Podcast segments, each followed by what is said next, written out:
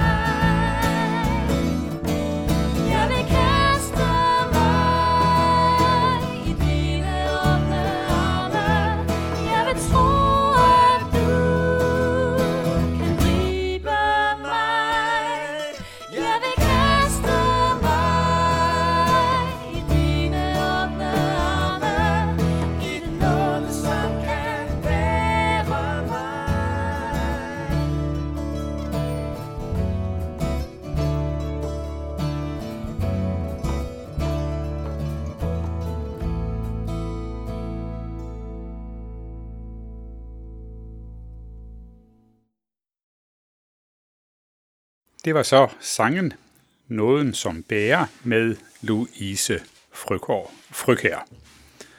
Som nævnt, så har jeg siddet her sammen med Mogens Sørensen, som skal lave Notabene-andagter for os den kommende uge.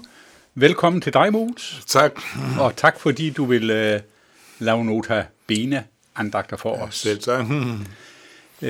Før vi snakker lidt videre, og selvom nogle af vores lyttere sikkert også kender dig, men det kan være, at der er nogen, der ikke kender dig.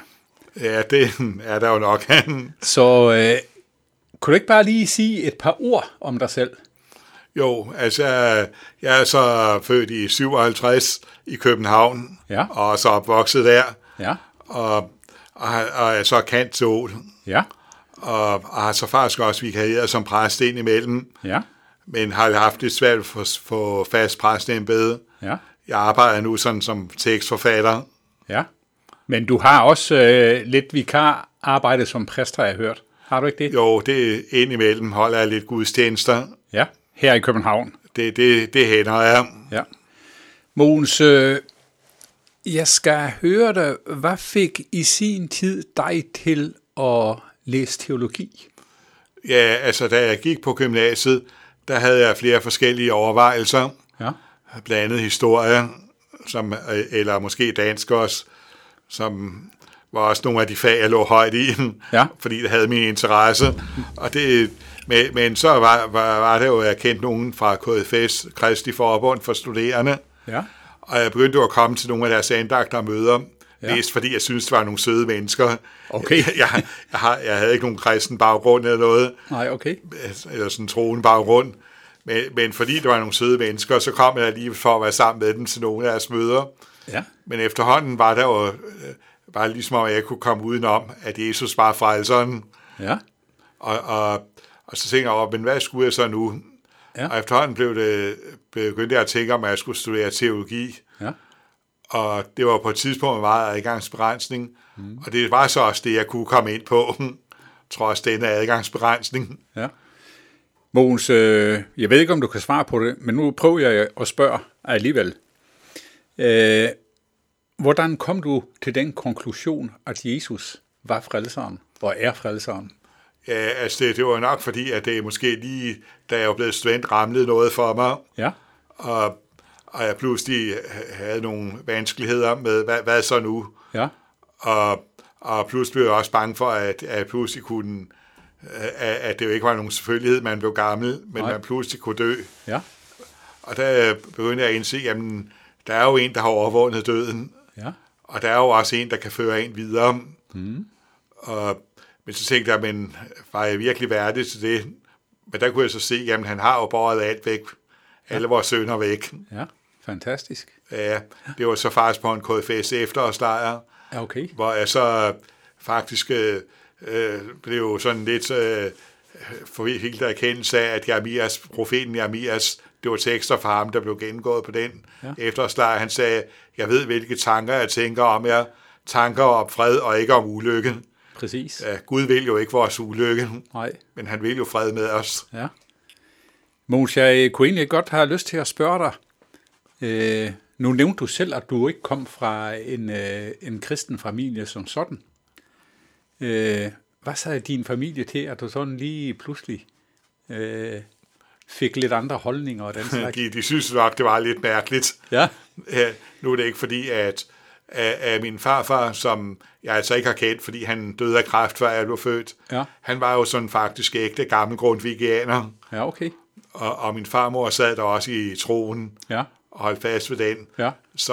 Så helt ukristen var, der var nogen der, hun forstod mig i hvert fald. Ja, ja. Altså selvom det var sådan grundtvigiansk kristendom, så var det alligevel sådan en konservativ slags grundtvigianismen, ja, lige præcis, som ligger meget tæt på indermissionen. Ja, ja. Så, og ikke er så langt væk igen. Ja. Så selvom de ikke helt forstod det, så var det alligevel nogen, der forstod det. Der var nogen, der forstod det, ja. Ja, lige, ja, præcis. Så skal du lave Notabene-andagter for os den kommende uge. Ja, det skal jeg. Og det er... Hvad kommer dine andagter til at handle om? Det kommer nok til at handle meget om, hvor vigtigt det er netop med Jesu kors død. Ja. Jeg lægger sådan lidt op til påske, ja, uden at jeg så egentlig direkte taler over nogle af påsketeksterne. Ja. Så alligevel noget om forsoningen og retfærdiggørelsen. Ja. Og at Jesus også er opstanden. Så der er lidt sammenhæng i dem. Der er sammenhæng i dem, ja. Ja, ja, ja, men Mogens, det vil vi glæde os til at høre. Ja. Og så vil jeg endnu en gang sige tak, fordi du vil lave Notabene-andagter for, ja, os. Selv tak. Og så vil vi ønske dig Guds velsignelse i lige måde. I dit fremtidige virke.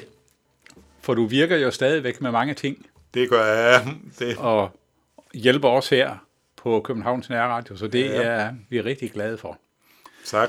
Så skal vi slutte det her Notabene-portræt med at høre Louise Frygher synge sangen Du levende ord.